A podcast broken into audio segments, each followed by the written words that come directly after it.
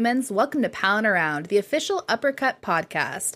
Here we'll be focusing on video games, fandom, pop culture, and how they all interact through the internet. I'm your host, Jessica Howard, and it's the end of the month, which means all of Uppercut, except Monty. Rest in peace. Just kidding, Monty is not dead. Um, but the rest of Uppercut is here and alive, just like Monty, who is also alive. That's not true if Uh, you listen to last month's uh, cooldown. Oh, that's true. I Yeah, forgot she- about She that. died by pho. Yeah. That's right. um, Kayla, how are you today? I'm okay. I recorded um a different podcast like an hour before this and it was a recap on Marvel's Inhumans, and that like kind of drained the life out of me for the last week, but uh Mm. besides that, I think I'm doing fine.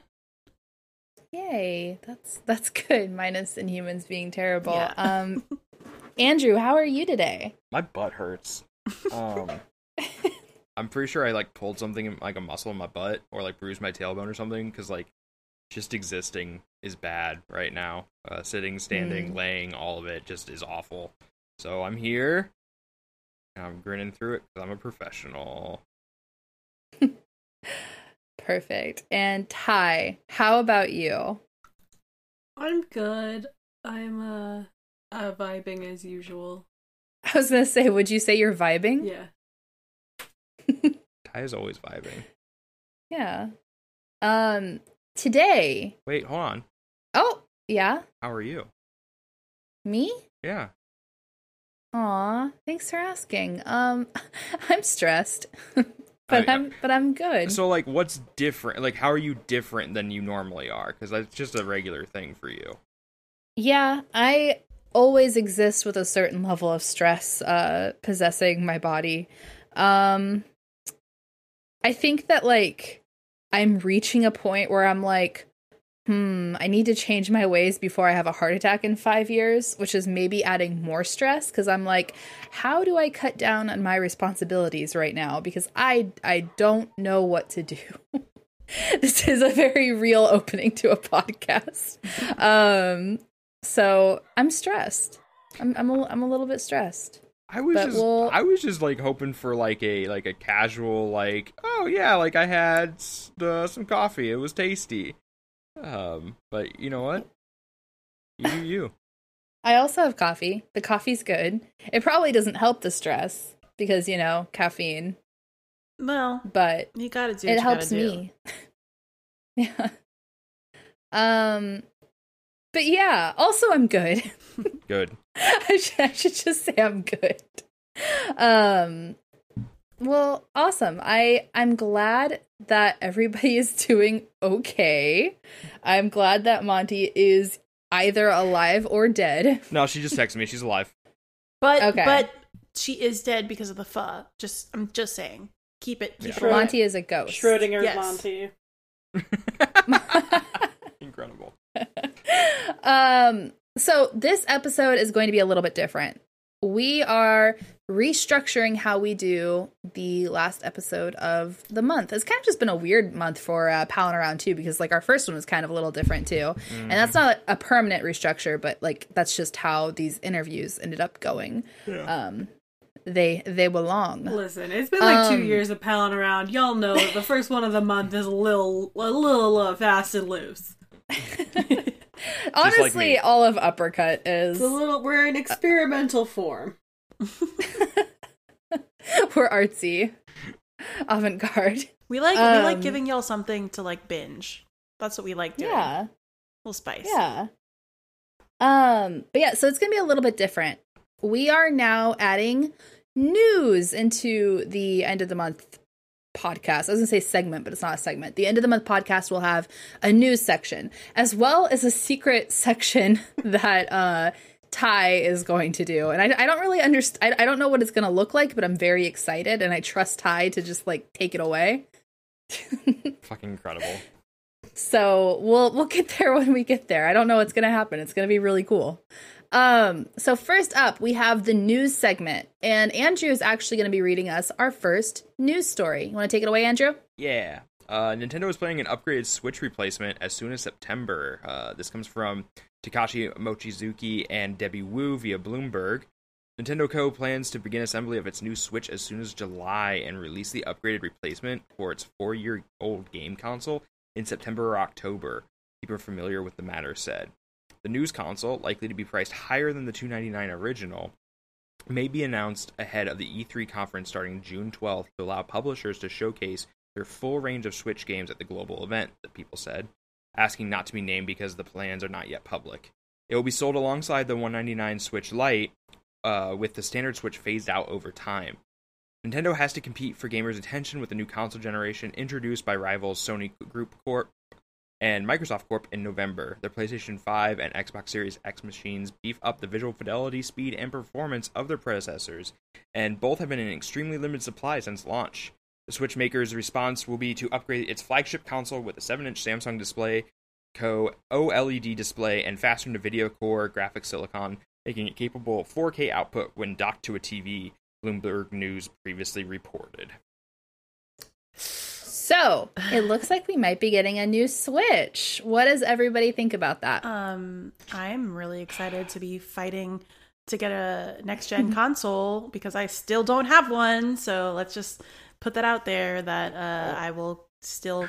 It'll probably be the same thing with the Switch for me. So So I want like you say you say next gen, and like this is something that like people have been freaking out about for like the last like two years, ever since the rumor of a Switch Pro got announced. I don't think they're going to be making games exclusively for Switch Pro or whatever it ends up being called. It's just going to be an iterative thing, like the PlayStation Pro was, or PlayStation 4 Pro was, and the Xbox uh, One X was. Like, I still feel like it's like it's getting to that point in games though that like when they make these like upgraded systems, it's like we we have to upgrade to like get the quality that we like upgrade our TVs for and do things like For that sure. for and it's just like, you know, it's just I just worry that calling it next gen is like people are like, "Oh, is Breath of the Wild 2 going to be a Switch Pro exclusive?" It's like, "No, it's not going to fucking be a Switch Pro exclusive." right. No, Like- and like I don't I don't so, like, think that's that- what Kayla No, is I- saying as much as like she's saying that it's like basically an unwritten rule that if you're going to be playing these games you need to have one. Because I mean just look at Pokemon Legends Arce- Arceus, right? Mhm. Like that game looks like it's going to be struggling Yeah. No, for sure. on uh and like yeah. I get where Kayla's coming from. I just like it like seeing like the YouTube rumor mill and the fucking Twitch rumor mill and all the influencers and all like the f- fans being like, "Oh my god, uh, Breath of the Wild, like Breath of the Wild 2 being the big case of like is it going to be a Switch Pro exclusive?" It's like, "No, we've already done this before." Like I mean, it's not a with- new generation. They did It's the same fine. thing Ev- with Wii U, like that. You know, Breath of the Wild was a Switch, ex- like it was a Switch game, like a release game, but it was still on the Wii U. So like, I Yeah, don't it, think it was a cross-gen that. game. Yeah, but like like I, I like I just like and I'm not trying Kayla, I'm not trying to pick on you. I hope you know that. no, It just like the the the calling it next gen, like the Switch Pro is just like I think giving people the wrong impression of like what this is. It's just a beefier system. It's still going to play Switch games. You're still going to be able to play buy, like buy Switch games for the old Switch. Like it's I like, think that it's it's something where like just the concept is kind of newer. You know what I mean? Like we did have like I don't know, I'm trying to think of the first system that had like an upgrade that way. probably like You know what I mean? It's the way that I think of, like the pros and the the The play. I mean, the, it started with the PlayStation 2, right? Because there was the Slim for that. Mm-hmm. Then yeah, there but it was didn't the- upgrade like Then there was The- the like- fat and the slim on the three and the they, so they've The been doing it for a while. yeah, but those were never like performance enhancing. You know what I No, mean? No, but they, were. ju- it was like it was the. I feel like the predecessor to them doing the like For half sure. steps. Yeah, I think it's like the the DS, 2DS, like s- like new 3DS kind of thing. Like the 3DS, and then there's the new 3DS that can run better games, and that did have exclusive games for it. But for the most part, like there was like five of them. It didn't really matter. Um, yeah, I don't know. Like it's just like seeing like the internet be like, like I said, it's been rumored for like years. The Switch Pro, like seeing people freak out and be like, "Oh my god, I can't believe they're gonna do that!" And like I'm not, I'm going to fight to get a new one to be able to play the new game. It's like you're not gonna have to. It's a convenience. No. I mean thing. I I I disagree, Andrew. Like I get why people first of all, like I said, I think that it's one of those things where like it's just a new concept. It's a newer concept having like these mid like generation systems. Mhm. Um and then on top of that like it's like I said it's an unwritten rule. It's like no, you don't have to get it, but like do you want your games to run better? You know, like For sure. wink wink like you- like you know what I mean? Like it's strongly like kind of pressured like oh like I mean, I guess you the know, thing it's- for me with that is just that like the Switch already doesn't run stuff that well. So like yeah. I feel like for me, even with the upgrade, it's kind of like, eh, like it's probably still not gonna be like that great, you know. Like it's it's still Mhm. gonna be a Switch, like mhm. So. I don't know. I feel like at least for that, like I feel like what you're saying in terms of like a PS4 Pro or something like that. I'm like, yeah, that's like pretty significant, but I don't know. At least for me personally, I'm like my bar for what the Switch can and cannot do, even with an upgrade, is like significantly lower. No, I feel the exact same way. Like, I- mean, because none of us are expecting like when this when this news comes out, none of us are like, "Oh man, watch out, Xbox and PlayStation," Oh, like yeah. because that's not what Switch does, you mm-hmm. know. Like, and that's fine. It doesn't have to take on those big guys. Like, it's not like an at home, you know, media console. So, but yeah, it's not like I definitely wouldn't call it next gen. I think you're totally right, Andrew, with not doing that. But it is kind of like concerning for for consumers because it is getting to a point where like you're you're very you're very urged to get it, you know? For sure. I just I've seen a lot of people pan- like I said my big thing is like people panicking that like oh I'm not going to be able to play this game anymore like at Mhm. all if I don't get the new system like this iterative system and like that's what I don't want to like like that's the what drives me nuts is like we guys we like the same panic happened with PS like PS4 when like before the Pro got officially announced when it was leaked hmm when it was like it wasn't Scorpio, it was something else. Um, that Scorpio was Xbox, but people were panicking. They're like, "Oh, am I going to be able to play this new game if I don't have a Pro?" It's like, yeah, you're going to be fine. It's just not going to run. Well, as well. it's just just people just need information. I feel like I, I feel like you're just being too hard on people. Is I guess what I'm trying to say. Like Yeah. it's just like a matter of like it's a new concept. People just need information. Like for you sure. know. But it's people that like I've seen Yeah. people like that are like consider themselves in the space, like doing the same thing, and like you got YouTubers, Yeah, like especially because like, that's- the PS4 Pro like was a while ago now. Yeah. hmm Like it's it's been a few years at least. Like people I feel like should be I mean like accepting it, like do what you want, but like that's how it's gonna be now. yeah. Yeah. Do you think like do you think that's how it's going to be now? Everybody, um, you know, are we going to see more like mid-generation consoles that kind of extend the life Consoles of are multiple years behind what like cell phones are doing. So yeah, I think Yeah. the next section of gaming is gonna be like Amazon and Stadia trying to do whatever the fuck they're doing, and then the console makers doing iterations. Yeah. I think it's inevitable. Technology is moving too fast. And do you think that it's going to be something like like the mid-generation things where these games are still compatible or do you think it's going to be like cell phones where it's just like churning like the end of these cycles is faster and faster? I mean, the end of the cycles will be faster, but the thing with phones is that like, you know, stuff still work. Like when I had an iPhone like XR, Mhm. like stuff still worked on it that works on my iPhone 12. You know what I mean? So like, Mhm. they're gonna have to do that to keep people from being like pissed off and to keep people buying shit. Yeah. also, Yeah. I feel like when the like, I mean, this is the first time that they're upgrading the Switch in five years. Like when the Switch first came out, was Mhm. at least for me when like people were first starting to upgrade to like 4K TVs and stuff and getting stuff like that, and like the Mhm. Switch kind of dropped the ball there. So this is kind of something that like should have been anticipated and probably should have happened sooner than a five year release. Um, yeah. it might have just been the timing of that, right? Like, but I guess I in terms I- of all all technology, it, it's we're probably going to be on this path for a while where we have to like continuously upgrade. I think part of them dropping the ball on it is just like how dismal the Wii U did. You Yeah. know, like the Wii, like the Wii came out around the 360 when like things were using HDMI, and the Wii, the original Wii, did not have HDMI. Um, and then the Wii U came out, was like had HDMI, was a complete bomb, and they needed to get something out. Um, and Like it was the last thing Iwata worked on was the Switch. Um, Mm. and so and it was selling so well why you know why jump why jump and make a 4k version like the first couple of years you know what i mean it's like cannibalizing so i think like it would have been nice to have one earlier. I agree completely kayla. But i think now is like kind of the sweet spot to rejuvenate and remind people that like hey nintendo is com- like semi competitive with like graphics and fidelity. I mean not to the extent that you know the ps5 and xbox series is, is, is are but yeah I it's interesting too. I think that it is potentially coming out this year.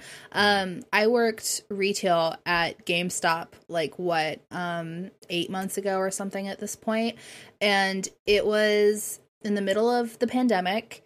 And we could not keep switches in stock. We had wait lists for people trying to get them. Anytime that we would we would get ten switches in a day, they'd be gone that day.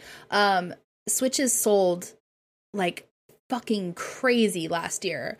Um and so I'm kind of wondering how the average consumer is going to react um, with like a new console coming out, basically like the next year for a lot of people who jumped on late. Right. And like, granted, I mean, it's like they jumped on late, so that's like I I feel like saying it's on them is a mean way of saying it. That's not at all like I don't mean it in a malicious mean way, but like, granted, they came in late to it, but at the same time, like I'm very curious after we saw because of COVID that huge wave of people buying consoles, particularly Switches, like how people are going to react. Right. And I I, also mean, I think like, it does kind of come down to like if you bought shit during the pandemic, like I think it is on you. Like you bought a Switch, you bought Yeah. a Switch.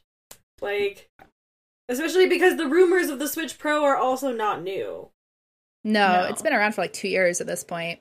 and the way that I see it, because I have a lot of friends that bought Switches during the pandemic, is because of Animal Crossing. And those are the people that Mhm. don't care about the 4K upgrades. They don't care about exactly the things that like Yeah. the, the the core people who are freaking out about this do care about because they bought the Switch because they want to play Animal Crossing and like vibe with their friends. So Yeah. I was gonna say the Yeah, exact you're same t- you're thing. totally right. Yep. Mhm. I was gonna say the exact same thing, Kayla. Like these iterative upgrades, the PS4 Pro, the Xbox Series X, the Switch Pro, um, they're all they're all for like a very core audience, like core gamer audience. It's not for like casual casual people who picked it up for Animal Crossing do not care. Like it's not like th- this this has no impact on them. They're gonna go to the store and be like, oh, I can get the Switch Lite or I can get the one that docks. They don't care about upgrading. Um, well, I mean, like some might, but like for the most part, you know what I mean. Like it's gonna be like it's that's not the demographic that this is for. Like this this is big news for. You know. Um, Yeah, I it- mean, it's because it's the same way as like the mid-generation systems for Xbox and PlayStation Yeah. were too. Yeah. Like a lot of the people who who bought those were like people who play games a lot, like Yeah. people in art, like in the industry, or like just people who Mhm. are very regular gamers who like to keep up with the latest games. Yeah. Um, but like most families, um, a lot of people do not care about that. They just want something that plays the games. Yep, hundred percent. So Yep. cool. Well, we'll And- uh, Real quick, I, something I want to add is like Jessica, you mentioned that the Switch is like was really hard to find last year. That's not going to change. Like the, even with this new version, like semiconductors, there's a shortage. That's why you can't get PS like that's why you can't get PS5s. And that's why you can't get the Xboxes. Is like Mhm. there's a semiconductor shortage, and so like it's going to be hard to find. Kayla, you're 100 percent right. Like it's I'm not going to be easy. I'm already Like- struggling. I'm gonna keep my. I have been waiting to upgrade my Switch. My Switch it has like scratches on it. It is like all messed up, and I've been like waiting for this upgrade, and Mm. it's just I know Kayla. that it's gonna take me a while, How close is the closest GameStop to you? like two minutes away. Okay, as soon as they announce pre-orders, drive over there. Yeah. Put down ten dollars. mm. Like, Um, I mean, it's looking likely that like it's going to be announced ahead of E3. I mean, you read the news story. That's Yeah. what kind of reports are saying. So yeah, we but, might I mean, see something here in the next like week and a half. And Uh, generally, rumors are tomorrow. pre-orders. Rumors are tomorrow. I didn't see that. yes, it was either going to be today or tomorrow, according to Bloomberg. Mm, interesting. Yeah, I never saw anything about that. Yep as of recording, Well, Yeah. I guess we will see then. Yeah. But yeah, a lot of times as soon as that stuff is announced, it goes up on pre-order. yeah, So- within like a week. well, I like instantaneous for the last consoles. well, Xbox did it a little bit differently. PlayStation had that really bungled launch. Remember, they were like, "Oh, it was gonna be in a couple days," and GameStop's like, "Oh no, ours is open right now." Today, yeah. yeah, that's that's what I'm saying. That's what I'm saying though. Is like they it was instantaneous for both of those. So like that's But I, the Xbox was like, "Here's their, here's our day. Here's the day we're gonna do it," and they stuck Yeah. to it. That's what I'm saying. Like PlayStation just bungled theirs. Um, Mm. It just depends. Well, we're gonna let's move on to the next topic. Um, okay, so the next story is Twitch has added over 350 new tags to help spotlight diversity among streamers. Uh, this news comes from me over on Uprocks. I just picked the uh, the one that I wrote because it seemed easier to do that. All right, so in an effort to help out streamers celebrate themselves and their communities, Twitch is rolling out over 350 new tags related to gender, sexual orientation, race, nationality, ability, mental health, and more. Among them are tags such as transgender, black, disabled, veteran, and VTuber, and many more. Uh, the change comes after years of marginalized creators asking for the streaming service to add them, thus helping fellow community members find content created by safe and like minded people. A fact that Twitch addressed in the blog post. And this is a quote from Twitch. When we launched tags in 2018, we did so to boost discovery, to help creators describe their content, and to help viewers find streams they're interested in. We intentionally designed that system for creators to be able to describe what they were streaming, not who they were and what they stood for. We have maintained this distinction since that time, and we were wrong. When viewers talk about why they love Twitch, they don't just talk about the content, they talk about the creators, what they care about, and the communities they have built. By expanding tags, we are giving creators more way to be discovered and viewers more ways to find communities they want to call home. According to the blog post, Twitch partnered with several organizations, including GLAAD, the Trevor Project, Able Gamers, and Special Effect, to make sure they were being as inclusive as possible with the new rollout. In addition, the post included instructions on how to report bad actors who may use the ability to find streams for malicious purposes, a fear that kept some from being completely on board with the idea. Furthermore, Twitch is now removing ally from the LGBTQIA tag and is instead creating a new standalone tag specifically for allies. This is a huge win for many members of the LGBTQ community who have expressed frustration with being able to find streamers due to a large number of allies using the tag. So, what do we think about this, everyone? About fucking time. Yeah. yeah. yeah. I think that's the general consensus. The uh the ally thing too, I feel like is such a mess because like obviously, yeah, we want allies and people who are on Twitch supporting like LGBTQ plus and it's you know that's obviously that's great but the problem was a lot of those like allies were taking up the space uh and not Mm.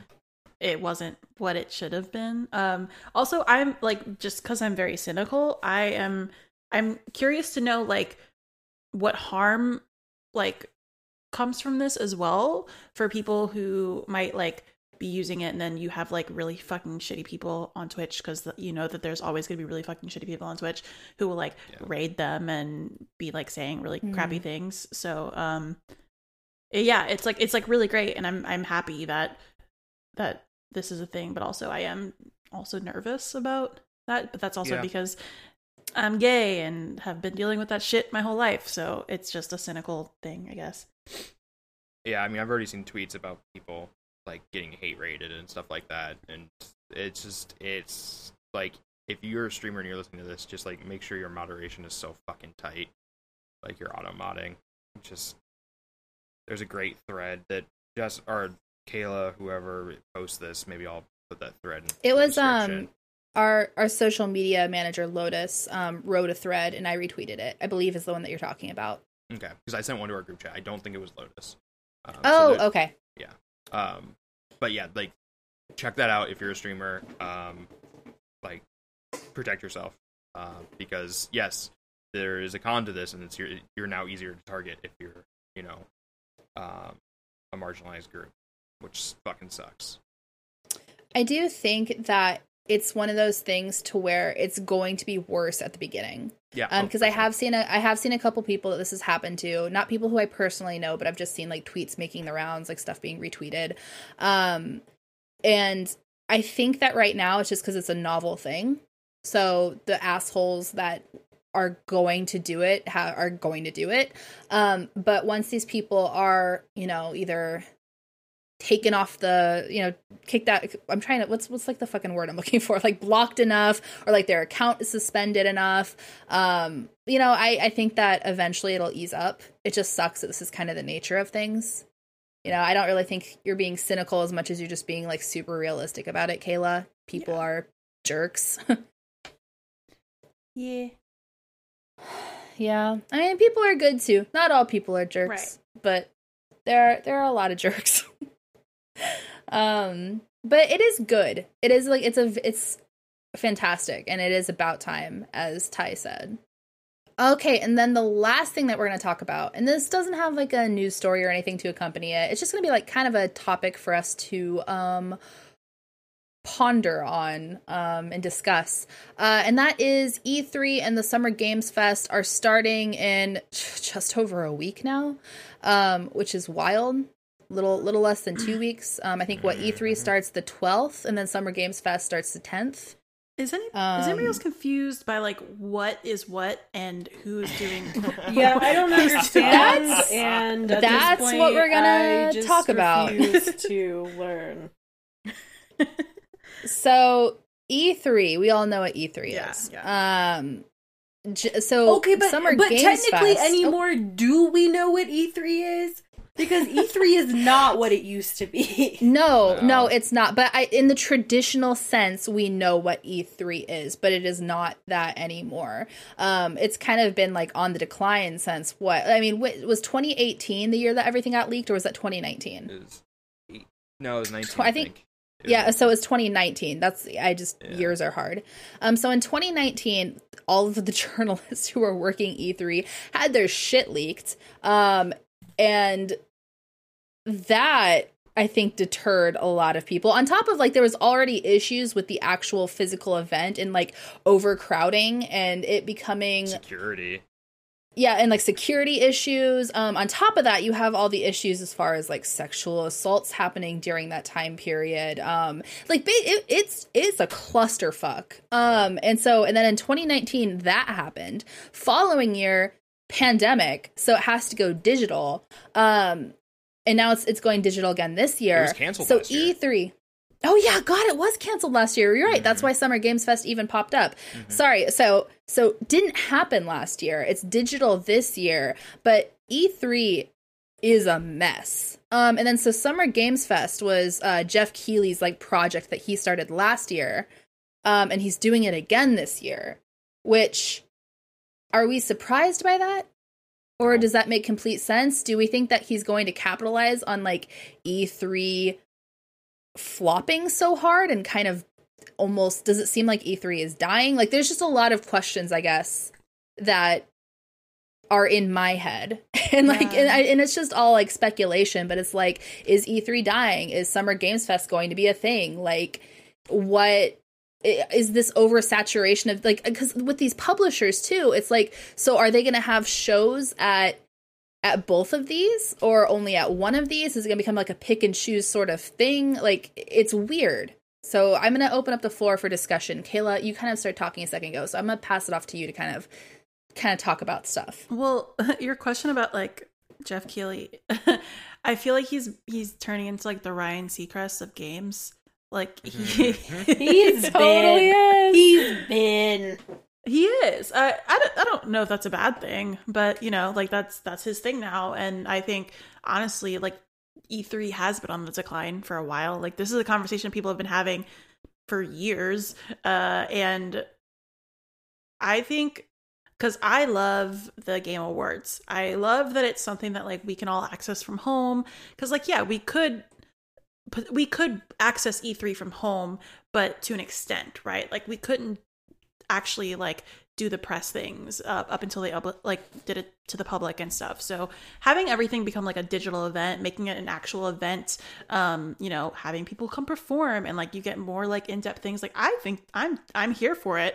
E3 used to be like my favorite thing every year to like sit back and watch, and I've always I always wanted to be a part of that. Um, Mhm.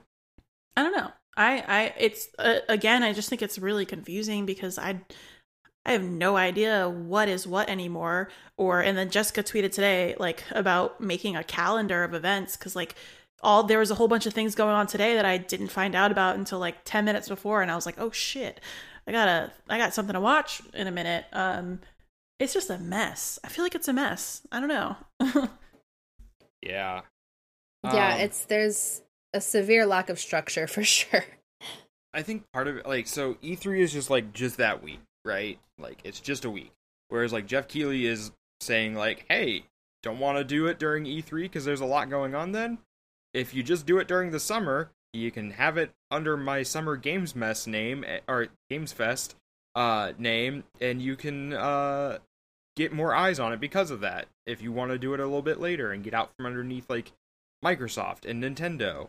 Um, which is fine like whatever sure. But then you also have people like like other uh developers who also are doing E3 and then they're just doing like a smaller thing later you know um for summer games fest. I don't know. It just like Again, it's a mess. it is. It's a mess and like i'll watch the conferences i'm interested in. If it's summer games fest it's summer games fest. I don't care. Um i think to geoff keighley's credit i think he did step in last year and kind of do a really cool thing with you know being like okay e3's not happening but like people still have stuff to announce. And like that's how we got the tony hawk announcement. That's how we got the crash bandicoot announcement. That's how we got the first look at the dual sense that's how when we got the first look at the unreal uh 5 engine. Like there was some cool stuff there. Um was it like as groundbreaking as he made it sound? No but i mean he's a hype man. That's his job. Uh he got he has to get people to tune in which i i get um for sure. Um and also this is just like summer games fest is just a way to build more attention to him and his brand to push people towards um the game awards you know and like develop more relationships with sponsors and out or not outlets um but uh fuck uh developers. There we go. There's the word. Um to push them towards game awards you know? Like this is all just synergetic for him. So Which again, I don't really know if that's a bad thing. Like I'm not I'm not i mean from like a business perspective it's fucking smart yeah. like good for him but yeah it Um, just it makes everything messy I was gonna ask, and I don't know if y'all have an answer for me or not, but there was um a there was a a few years where like Greg and them at Kind of Funny did like the the like the Mhm. independent show. Are there like yeah I know there was like the ID at Xbox um recently, but is there like a summer show for indies now? Like what's going on? there's with not like a there, there's a sh- there's a few showcases and i think like the thing that's kind of hard and like maybe we're seeing this more with like the lack of e3 we're starting to see it kind of bleed into aaa games because it's kind of like that too is a lot of these indie showcases are so scattered. Mhm. um like they they will be things like kind of funny doing one of their showcases or like um wholesome games doing one of their showcases. And there is an indie showcase and i can even i have it in my calendar i can pull up when it is. Um there's an indie showcase on Ju- where There was one it? earlier this year too already. yeah uh indie live expo is at 2 a.m pacific time on saturday june 5th because i believe it is uk based Mm, um, but that's going to be an indie expo. Um, and then that weekend is the Guerrilla Collective conferences. Um, the following weekend on the 12th is the Ubisoft Forward. Uh, the 13th is the Xbox and Bethesda conference. And then this is like another thing that's pretty wild too is E3 starts on the 12th. So we have like two weeks. yeah. Um, and we don't really know who's going to be there. Mhm. um from a like from a perspective that like i'm just kind of learning about now um from doing like pr and like talking with a lot of people in pr this the the, the bad thing that i see about all this is that like more people doing like in-house stuff like ubisoft doing its own show instead of there being an e3 where like they all do their own things and people collaborate like what that means is like there's going to be a, le- a lot less business for people who specifically work on events and planning for these Mm. kind of things, which is you don't kind say of a shitty. And I was just saying, yeah, you know, but it's like uh, that is also like a, a something that I didn't really think about until recently. Yeah. Which, um, I don't know. It's like, I guess it's maybe maybe it's saving the the the company's money, but do they need to save the money? I don't know. Well, it's like on top of that, it's like it's not only affecting like these event planners, like there is like a whole like I'm trying to think of like the word that I'm looking for. Um Are you talking about like God, tourism and stuff with like people coming in and spending no, money? Or... I mean that too, that too, but it's just like like a whole I don't know like micro economy. What I like I, I don't know what the word would be for, but it's like yeah, there's like there's tourism to think of, and then there's all of the indie like indie developers and like the artists and the cosplayers and like all of these Mm-hmm. people who go to places like E3 to like Network. network to, be network fair, and to actually make On the other hand, this might all be a lot more accessible for indie Right. devs because a lot of the times they have to pay a lot of money to like 100%. you know Yeah, to have, have a booth and stuff. and all of that shit and to travel. So in yeah, that there's way, two sides of it. Yeah, yeah, yeah, yeah. There, there, there definitely is. It's like you're missing out on that networking, but there's some people who are thankful because, like, first of all, accessibility too, like mm. financial accessibility and just physical accessibility at these conferences, like at things like E3, are Yeah. awful. they they leave much to be desired. But another thing though is so let's say E3 does become like this digital event or let's say Summer Games Fest does become like this this digital thing is they're only going to be presenting games that they've heard of. So it's like that kind of limits the like the like people the exposure i guess for people too who might have like booths at e3 where people can walk up. And then on top of that if you have all of these like separate conferences over the course of like a month people are only going to hear about these big ones only tune in for these big ones and then like little indie events that happen at 2 a.m um you know like the one i just said how many people are going to be watching those comparatively I mean, whereas like when stuff was bleeding into one another i feel like more people were sticking around And you also just get fatigue. I mean, like everybody's talking about Zoom fatigue with like Mhm. working from home and stuff. It's the same thing. It's conference fatigue. Like you have a whole summer of like long E3 essentially. Like yeah. just conference after conference after conference after conference for months. Like that's exhausting. Even if like there's stuff you want to see, like it's just like I'll just I'll just fucking read the article on Polygon or wherever, you know? Mhm. Like you just get it's just exhausting like to like build your schedule around these events that like are Mhm. constantly happening and keeping them straight. Um it's just a lot. Um one thing I want to say too is Devolver is also going to be at E3 and like they're like the they're like the indie like spotlight at E3 I feel like. Um from what well I- okay what and I know. see that's what's weird though is devolver is also going to be at summer game fest so yeah, it's because like Devolver makes like every fucking game that isn't a AAA. It feels like. but but like so like how are they going to divvy stuff up too you know what They're i mean probably like just that's what's going to be weird the too Same shit. do you think they're just going to straight up repeat Probably. No, I don't. Think I mean, they're like half of like more than half their conference is just Nina Struthers just doing random bullshit and being like, I mean, and, like- honestly, I don't know. To me, if I were a, a developer, a publisher, especially if I was a publisher, I would absolutely repeat the same shit. Because honestly, like between the two, you're probably not gonna have the same people watching both. Like it's probably gonna be like someone watches like an E3 and then is like, okay, I caught up on the videos games, you know, and then like another person was like, Mhm. oh, I'm gonna watch Summer Games Fest because like I heard about it from the Geoff Keighley or whatever. Like Mm. I don't think like there's obviously going to be crossover, of course, but I don't think that it's gonna be like a lot of people. So like especially if I were a devolver, yeah, I would probably just have like a reel and then maybe like one or two separate things, but I would just kind of assume Mm. that it's gonna be like a retread. I don't want to like keep like barking on E3 too much because I feel like we all we all just keep like expressing the same thing too about like like what the fuck basically uh as a whole. But um something that like also stood out to me like when I say that when, when we're talking about like accessibility and stuff um I don't know if any of y'all noticed but if you went to go fill out like the E3 thing for press too it's like give me a business like upload a business card like the the the press credentials for like the e3 on like registration right now is like really weird and like really Oh, uh, I mean, intense PAX made you do that. really PAX used I don't know if they still do, but they did make you do that at one point. Mhm.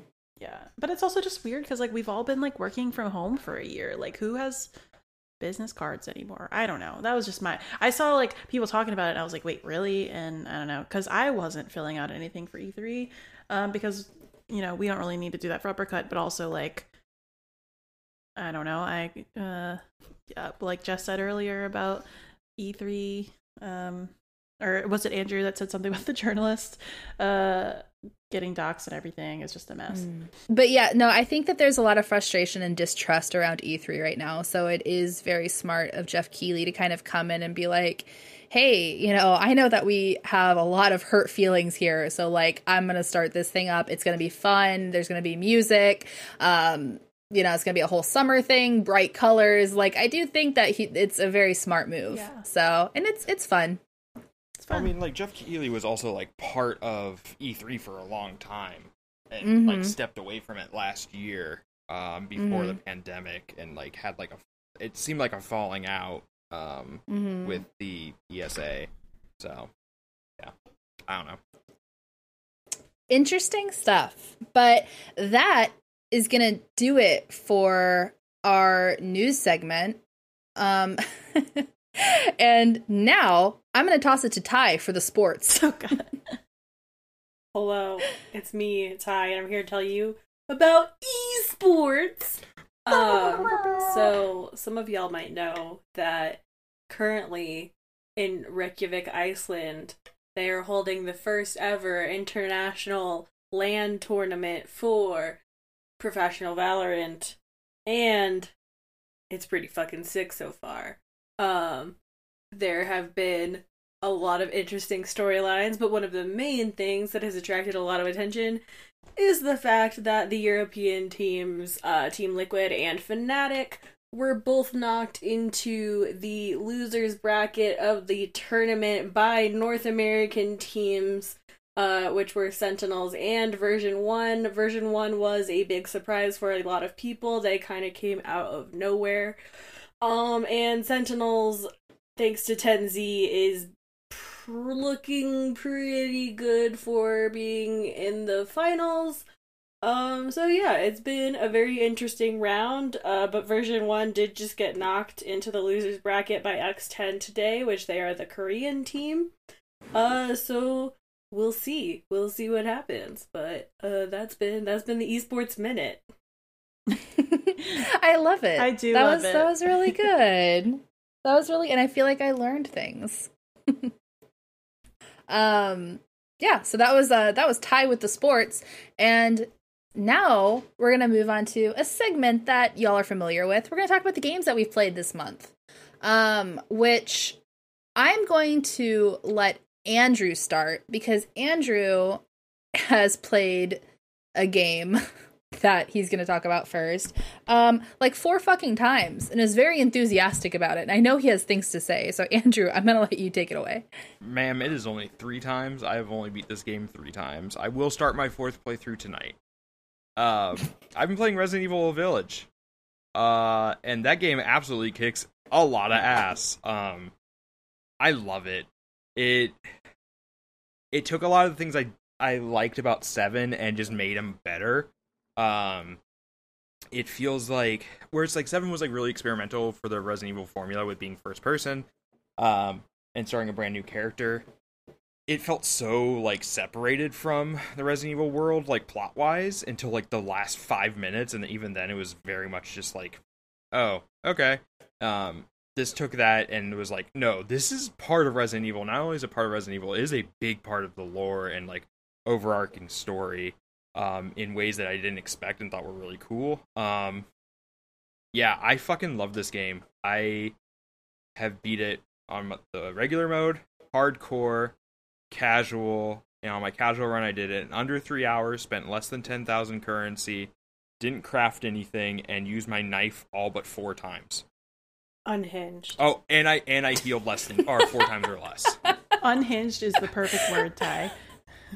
Uh, just the way that you said that was so fucking good i wish like that was i wish i had a soundboard and it would just be unhinged Just like very- um, yeah, the game fucking rules. Um, I can't wait for Ty to play more of it. I just want to hang out and watch them play it. Um, Uh, that'll happen sometime this weekend, hopefully. dope. let me know because I just want to sit and watch because there's some shit that is just real, real juicy in there. Yeah, I love this game. Um, it is my game of the year by far. The only thing I'm expecting to like even come close is Ratchet and Clank. Um, Hmm. but boy golly, what a game! Um, I love it It's- dearly, It's scary. dude. Um, you you haven't seen shit yet. I know. Uh, I'm just I just have anxiety. Um, Fair, fair. Yeah, I, I've been playing too, but I have only made it to like the first like named location in the game, which is like someone's house. It's not the big it's manor Louisa's house. Yes. Yeah. Yes. Um I just Have you finished there. Louisa? Okay, so you haven't finished Louisa's house yet. No, I got in. I got the lady and the dad in. Okay, Um, and then I said, "Man, that was stressful," and I turned the game off. boy howdy. So, so uh, you are playing the stuff that was in the demo right now, Yeah. then, and I love that that's the point in which you said it's stressful. I'm going to turn this off, Well, because okay, considering everything that's immediately about to happen to you. so okay, listen. I played the maiden demo and I did fine except for the part where I let the lady murder me because I didn't realize I was supposed to dodge. Um but the whole the whole opening part of the, the village is really stressful just off the bat because they're like oh ethan's having family problems and then now he's being abducted and now he's in a car accident and now there's werewolves everywhere and now he doesn't have fingers. It's a lot to process in a very Just short truly- amount of time. Truly a very bad Tuesday for the man. and if so having, eh, hold on, hold on. If you're having kid problems, I feel bad for you, son. I've got 99 problems, but my family is definitely one. oh my god, 2021 unhinged. uh, yeah. Andrew is just unhinged. like everybody I, I saw so many people when re8 first came out being like it wasn't as scary as i thought it was gonna be. And then i got to the first werewolf encounter and i was like all of you shut the fuck up.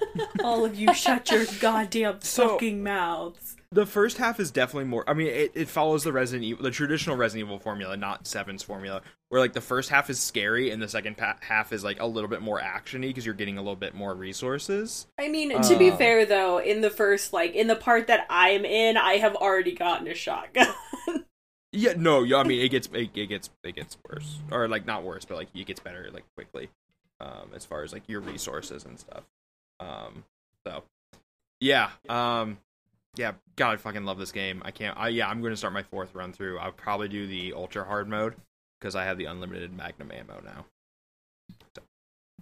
unhinged Th- th- So, like, in my defense, it has a great replay value because, like, you play through the game, you unlock in-game achievements that give you CP, which is like com- like challenge points or whatever. And then if you've maxed out a weapon in the game and like bought all the attachments for it, you can then spend CP to get um the unlimited ammo for that weapon for your next run through. So it encourages multiple playthroughs in a really cool way. Like, there's still guns I have not even used. I've not even bought because I've spent all my money upgrading and uh, buying the like attachments for specific guns that I know I want to use in future playthroughs with unlimited ammo. how many times are you gonna play this game Probably five. Because I gotta do my knife run because I fucked that up on accident, and I've gotta do my ultra hard uh, run with just the ultra hard. I just have to beat on ultra hard. So. And then I'll then I'll then I'll have unlocked all the trophies for like beat it a certain way. all right well after that. so Ty, what have you been playing? Oh, me? Um, I've been playing Returnal. Um, it's fine. That was my review. Yeah. It's fine. um, it's like I guess I didn't really know the pitch too much of it, but it's supposed to be like a pseudo triple A roguelike. Um, it's like yeah, so it's it's Housemark or Housemarque, I don't know how you say it. Their latest game. Um, Housemark. And the whole like spiel of it is that you're this scout for some sciency sci-fi bullshit uh organization and you crash on this weird planet um while you're trying to find something called the White Shadow broadcast which I can't take seriously because it makes me think of the character from the film Turbo. Um but I hate you so much. it is what it is. Um I'm not to apologize. It is what it is. um and so like the whole point is you're trying to track down this signal and then inevitably you end up dying and then you realize you're in a groundhog day kind of situation where you just like keep coming back um and so yeah the whole point is to like track down the signal and it, it's like a roguelike um you have a gun you can get different guns there's weird tentacle monsters there's some mean bat boys that I don't particularly care for. Um yeah, it's fine. I don't know. I'm like I want to get through it just to like see cuz I do I have been enjoying roguelikes more. Um and it is basically the only like PS5 exclusive that I have at least. Mhm. My Demon Um, Souls, you coward. It's on sale right now. No, I don't want to. um But yeah, so I'm gonna try to finish it uh, at some point. But I would just like have kind of been putting in like I don't know, like half an hour, an hour into it a day, and just like kind of Mm. slowly like learning it and getting through. And I got to like the first boss door, and then I didn't have the key for the door, and then I died. So Mm. that's how that's going. Um, but yeah, it's it's fine. That's kind of what I've heard. I don't know. It was weird. Like I didn't hear much about the game, and then like people started. Like I think the embargo lifted and start. I started hearing some people talk about it and say like, "Oh, it's really cool, like control vibes. It's a it's a roguelike, blah blah blah blah blah." Um, and then it came out, and I feel like it kind of like there were some people playing it, but it kind of died down again. So it seems like overall, it was just kind of like a, it's good, Well, it's fine. I know when it first came out, like it was having like a lot of crashes, crashes, and Mm. like it doesn't have a save feature in between runs. So if it crashes in the middle of a run, you're Mhm. just fucked. And runs are Mhm. like an hour and a half long. So I think that was like the big problem with like people like holding off until they patched it a bunch, which is Mhm. what I'm waiting for, honestly. Yeah. Yeah, that makes sense. Um, Kayla, how about you give us one of your games you've been playing?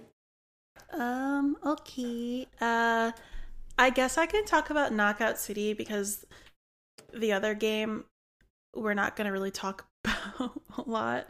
Um but I was hoping to talk about Destiny today because Vault of Glass just came out with a new season, but I haven't gotten a chance to play it yet. I'm doing it this weekend. Um so um maybe you'll hear me talk about that another time.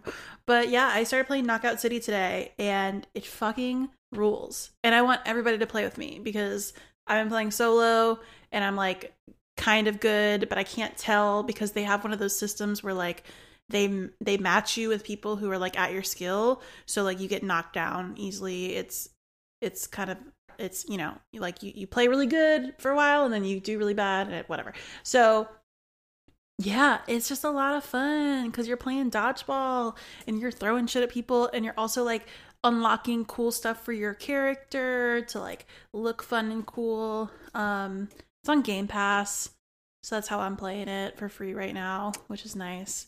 But I think everybody should play I it. I'm gonna, I think I'm gonna download it tonight. Please do. I'll play with you. Like it's it's three well the the two matches that I played were um they have a whole bunch of three player rounds and then I played one Mhm. four player round before um I started recording and um Mhm. The, it was the four player round was really cool because instead of playing there's no balls on the field but you you can only use like your teammates because at, that's another mechanic where you can roll up into a ball and people can throw you um Oh my god, It's- that sounds incredible. it's a lot of fun. Like it's so much fun. I think honestly my favorite thing about it is like unlocking the stuff for my character. So it's like it's basically like when you play Fall Guys and you're just like keep on leveling up to get the cool skins and stuff. Mhm. Um yeah, I'm having a lot of fun. It's it's a it's a streaming game. It's just saying we want to do an uppercut stream soon. We could play some Knockout City. Mm. Yeah. Mm. Yeah. Yeah. Hmm, maybe maybe we should do that. Maybe we should do an uppercut stream of Knockout City. I, I like I it's definitely in the works. If you're like listening, you're like they should like yeah, like we're we've talked Yeah, about it. I We feel just like need to Jess figure is saying this as if we haven't had this conversation Yeah. like three days ago. yeah, we will probably. I, I don't know when this episode's coming out. Maybe we've already done it by this point. Um, but sometime this episode's coming out in like the next five days, and I would guess that sometime in the next five days we will also be streaming. Yes. So, um, yeah, I'm excited to play it. I honestly might download it tonight, and if you if you are up and you want to play, Kayla, um, I will Hell definitely join you for a few rounds. Um, and then so the other game that Kayla is playing that I am also playing, and I'm kind of in the same boat as Kayla, where like we started talking about like, oh, what are we gonna talk on this episode? And Kayla's like, I've been playing Mass Effect, but like we can't really talk about it because we're doing a spoiler cast. Um, that's gonna be the next episode of Palin Around is a Mass Effect spoiler cast. yeah, And um, it's my first time ever playing Mass Effect. and and that's part of the reason why I told Kayla I'm like I don't want us to talk about it too much because like it's Kayla's first time ever playing it. So like I really want to get Kayla's like fresh thoughts on that. Um Uh huh. and like yeah, I just wanted to avoid us talking about it too much on this podcast. Um so yeah, Kayla and I are both playing Mass Effect. I, we're both on the second game. Yes. Real- Um Oh, sorry. What? quick. What's up, Andrew? Kayla, I want you to say one word. I'm going to prompt you, okay? Okay. About Mass Effect 1. Are you feeling good or bad? Like how do you feel about it? Just did you did you like it? Do you not like it? Good. I liked it. It wasn't. Okay, Uh. Done. Stop. Nope, nope, okay, nope, fine, nope. yeah. Nope. Uh, Thank what you. I want to say though is like you know the scene from like the it's either the first or the second episode of My Hero when Baby Deku's like rocking back and forth. The meme, you know, that's me like Yeah. waiting to talk about this game because I'm just I'm so excited. Honestly, the highlight so far of Kayla playing Mass Effect was just her out of context texting us. Is that fucking Martin Sheen? Yeah. it was really good. uh, Kayla, I love when Kayla plays video games and texts uppercut. Same. Um, because it's always so fucking funny. oh god, a vampire. Oh god, a vampire. yeah. Yeah, classic. It's Kayla's reactions are very, very good. Um yeah, so we're not going to talk about Mass Effect too much, just because that is the next episode of Palin Around. Um, so I hope y'all are excited for that. Um, you know, honestly, I'm kind of glad that we're saying it now. That way, if like maybe you're playing through Mass Effect and you're like, "Ooh, I want to listen to that," and I haven't finished, like, you know, it, we're we're talking about the whole trilogy. So, um, Get your Finish. You know, if- and play it. Yeah. So if you feel like playing it um, before we talk about that, it'll probably be out in like a couple weeks. I know you Um, fuckers will play Persona. That shit's like the entirety of the trilogy, you weebs. You You can weebs. beat you can easily beat the Mass Effect trilogy in under 60 hours. Jessica knows this because she's done it like a crazy person. um yeah, it's so good. Um but yeah, we'll talk about it more on the podcast. I honestly don't know who all is going to be on it. I believe Ty and Kayla are you're you're both going to be on it, correct? Uh, we should probably discuss like how we're doing it, but I don't know if we're bringing on guests. We'll figure it out. We just know that we're talking about Mass Effect next Loosey time. goosey, so baby. Loosey goosey. loosey goosey. Um, and then the other game that I am playing um, before I, I throw it around to anybody else if they have a second game um, is I'm playing Hellblade. But once again, I'm not going to talk about it because I'm writing a piece that I'm going to have up in the next two days um, because this month has been super busy. But I wanted to get it in for May because May is Mental Health Awareness Month and it's also BPD Awareness Month. And um, Hellblade is a game that means a lot to me in both of those regards. Um, so I've been playing that game. It's it's a very beautiful game. I know that um, there are a lot of differing opinions on it, but it means a lot to me and represents a lot to me, and I will be talking about that soon. Um, I'm gonna toss it back to Andrew because I know for a fact Andrew does have another game. I do have a second game. Um, I've been playing uh an actual indie game this time, not a not a ooh, it's secretly a Nintendo game. Um, playing a game called Before We Leave, um, which is a management sim. Uh, I'm actually gonna let me look up really quick um who made it, so 'cause I want to give proper credit where it's due. Um, uh, Balancing Monkey Games. Um, made before we leave. It is on Steam. It uh, just came out not too long ago, and it is is a town management, uh, city management, planet management sim. Um, so you start on a randomly generated planet. The apocalypse has happened already. All your people are underground, like kind of like a Fallout vault, and they slowly come out as you build more houses for them and resources for them. Um, and then you have to spread to other islands, and eventually you'll find a broken spaceship. You repair it, and then you can go to other planets that have different resources, and you have to like make all your people happy and fun. And it's like it's all hex based, kind of like Civ, but there's like no conflict. At least as far as I've gotten to, I've um, I've gotten to a second planet, and there's been no conflict. It is just keeping your people happy and like trading and like balancing resources and stuff like that, which is stuff I really dig. Um, yeah, it's just like I'll just put on a podcast and just play it for like two hours and just vibe. Um, it's got a really cool skill tree that has a shit ton of stuff in it. Um, to the point where like you have to be making people clothes because if they're not clothed and they're out in the desert working, they'll get exhausted faster, so they'll be less productive because they're too hot. Um, and yeah, um, it's really cool. I really like it a lot. It's a good time. Um, It sounds like a good Yeah. time. before we leave on Steam, check it out. That's all I got. Sounds good. Thank you for sharing. Is there Thank you anybody for else? having me? Aw. Is there anybody else who has another game they'd like to talk about? Bruce has been playing a lot of fetch lately. Shut the fuck up. Um, I I played today with um some folks from the Uppercut Discord. I did play some uh, Apex Legends for the first time in literal years. Ooh. Uh, and I tried out the new arena mode, and it was pretty fun. Like I I'm love Apex. not good. Apex is a lot of fun. Also, like now that I've tried PC shooty, like first person shooting, playing on my PS5 is like does not feel very good. Um Mhm. but it was pretty fun. Okay. Yeah, I've heard that. Uh, I've heard Apex is like one of those games that's consistently like, like the updates are making it better. you know, like it is. It's not. I don't know. I just think of like things like Overwatch, where it's like I feel like the more they updated it, the more I was like, eh, I'm falling off this. Yeah. Um, but I've heard that Apex has done a really good job of keeping things balanced and like engaging for people. So yeah, I mean, I think I feel like having played with and against a lot of Valkyries today, feel like she's still pretty unbalanced. But mm, um yeah, I had a good time. Good. good. I love that for you. I'm glad to hear that. Well, it sounds like we've all been playing a lot of good games. Um any any games coming up this like coming month that uh, people are excited for? I know there's like a big one I'm excited for. That's kind of why I'm asking. Ratchet. Ratchet and Clank. Ratchet and Clank. Ratchet and Clank. Yeah. I can't I also wait. Final Fantasy VII Remake Intergrade and also the enhanced uh, PlayStation 5 version coming out on the 10th, same Wait, day as the part of- Summer Game of Fest. Final Fantasy is already coming out. Jesus. It's a it's it's not a full on part. It is a it's two chapter like interlude to the next It's a- It's a mid-generation console, if you will.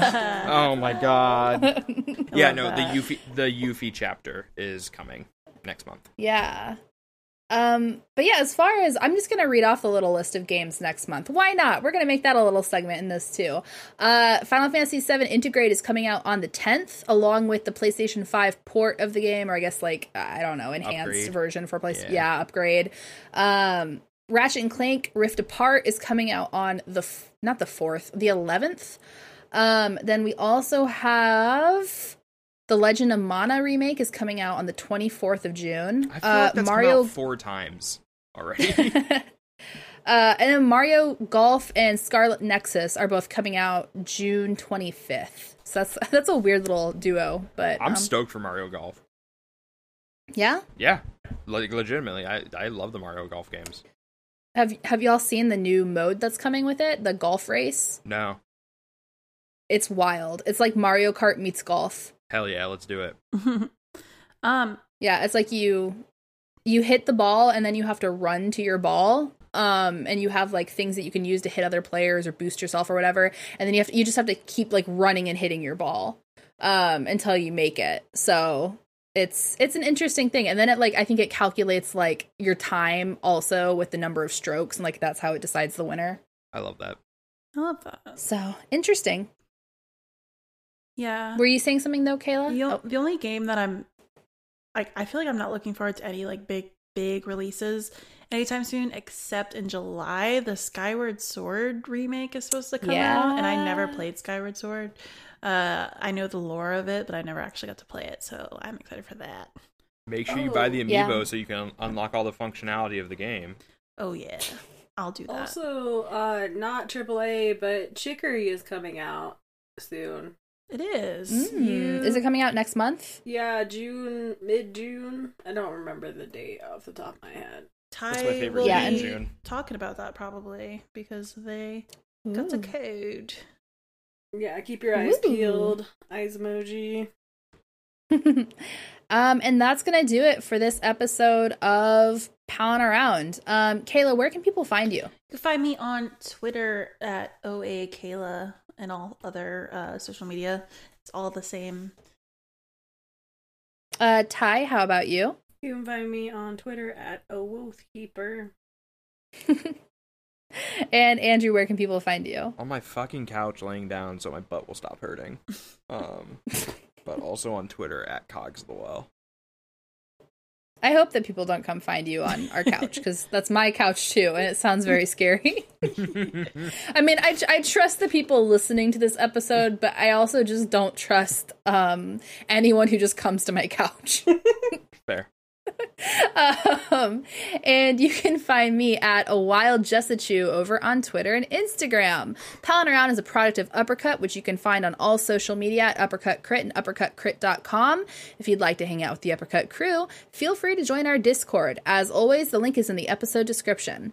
If you like the show, be sure to rate and review it on iTunes or wherever you listen to your podcast. And if you just can't get enough, you can head on over to patreon.com slash uppercutcrit and toss a couple of bucks our way to get it early. Or even get your name right at the end, just like these folks here. And we're going to do something a little bit different today. We're going to take turns reading the names. Okay, how what order are we going in?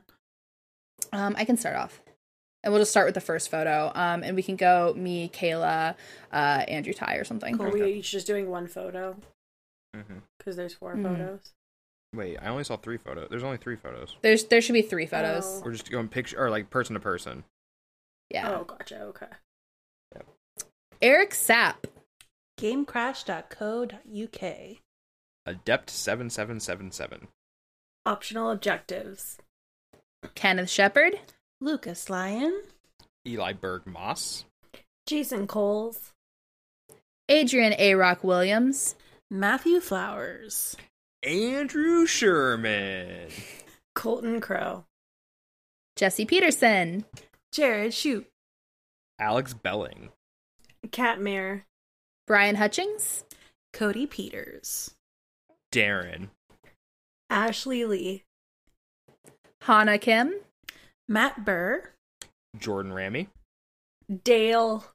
Adam Manahan. Wheels. Jesse Vitelli. DJ Kento. Cam Koenig. Quentin Hoffman. Mikey Phillips. Woo! Look at that. It took an extra like two minutes, but it was spicy.